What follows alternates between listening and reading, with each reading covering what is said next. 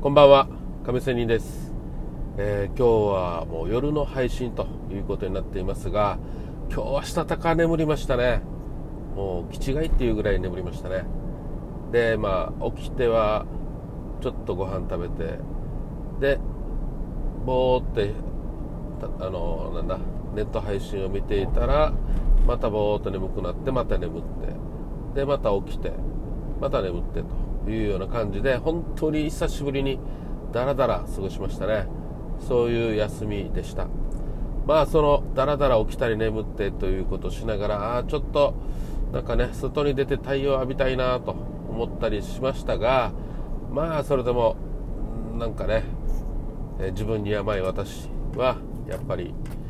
ねなかなか動けずにという感じですね。まあそういう時にやっぱり自分は甘いなと自分自分自身に甘いなと。何かね仕事とか人のために動かねばならんという時にはしっかり起きるんですけどまあこれがね、えー、自分自身の不健康につながるよなと思って反省してるというような感じです。まあでも生活リズム、え、はねしっかりしないとなというような感じです。さて、えー、今日の話はですねあのなぜ私が今日の今日までなんかなんとか生きてるかというような話ですがまあ結論的にはあれですねそういう術をもう身につけてきたというような感じなんですがまあよく話してるように私 FX でマイナス3000万という大量の資金を失って債務整理しましたよ。しかしなぜか今日の今日までまだ FX をやってる、まあ、FX 好きでもあるしでまあなんとか生きてるというような感じですけどこのやっぱりお金ない時もうやっぱり大事なのはまず食事ですよね。食事。食費を抑えられるかっていうことなんですけどやっぱり食事って意外と抑えられますね。もうこの飽食いろんなもうなんだあの世の中高度の世の中になったらまあいろんなお店もあるしもちろん高いお店もあるけど安く、えー、食べれるお店もあるしで知識的にもこれを食べたらあの腹持ちがいいよなとかね、うん、あんまりお腹空かないよなとかね、うん、エネルギーとしてはカロリーとしてこれを食べればまあ、確保できるよなとかな、うん、そういうことはもう分かるわけですよね。なので食費はなんとか抑えられると。でやっぱりこの固定費っていうのがありますよね、えー、家賃ですね。私アパート暮らしなので家賃。そしてまあ7万ね。約7万で水道っていうのはこの実は私の家賃の中に含まれてる。なんか最近そういうのが多いですね。でガスガス代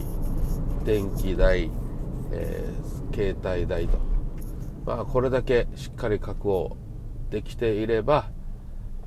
ねあの生きていけるわけですよ。でちょっと食費を削るというような感じ。なのでまあこの日本っていう国はある意味優しい国って言われてるように他の国に比べたらね、えー、本当にそうなんですよ。あの最低限の生活は保障してくれてる。守られる。本当にお金ない時には生活保護も受けられる。これ意外とやらない人多いですね。私本当に借金して、えー、債務整理してお金がないっていう時に債務整理さえもやりきれない人いますよね。本当に毎月返済苦しいのに。やった方がいいですよ本当に。で私は生活保護とかやっていませんが生活保護も私の親なんかはね、えー、恥ずかしいとかねそういう感覚で、え、やるもんじゃないという考えなんですけども本当に苦しい人はやった方がいいと思いますよ。誰も気にもしませんよ。自分が恥ずかしがってるだけで誰も気にはしません。ね。だってじゃああなた知ってますか？って、えー生活保護してる人って知ってますか？って言われたらわからないじゃないですか、ね、本人が言わない限り。また債務整理してる人は知ってますかって知らないですね。本人が言わない限り、うん、そんなもんですよ。じゃあ知ったとしてもそれだけじゃないですか。ね。何も恥ずかしいことありません。なのでまあそういうこともやった方が苦しいならやった方がいいですよっていう話とまあ本当に苦しいならねなんとか生きていけますよ。でそういう身術っていうかね身についていくんですね自然と、うん、しかしちょっと注意してほしいのは安い食べ物とか、えー、そういうものっていうのはやっぱり、うん、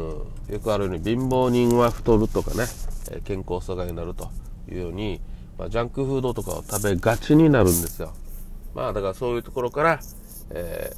不健康にならないようにそれが結局元で病院に通う薬を薬代に使うということで結局お金出る支払いがね増えるということになるので、まあ、その辺は気をつけないといけないということで健康はね一応やっぱり、えー、資本ですので、うん、しっかりやらないといけないよねという話ですが、まあ、そんな感じで、えー、今日の今日まで来てこれてるというような私です。まあこれこの借金ドカーってねお金使ってる頃毎日飲みに使っていた頃っていうのにはなかなか気づきませんね、うん、消費してる自分の時にはあんまりね気づかないことがありました。まあそんな感じで、え、身についてきたというような感じでまた次今日はちょっとね頭がぼんやりしてあんまり話ができていないのでまたすっきりしたら話をしていきたいと思いますそれではまた明日 See you!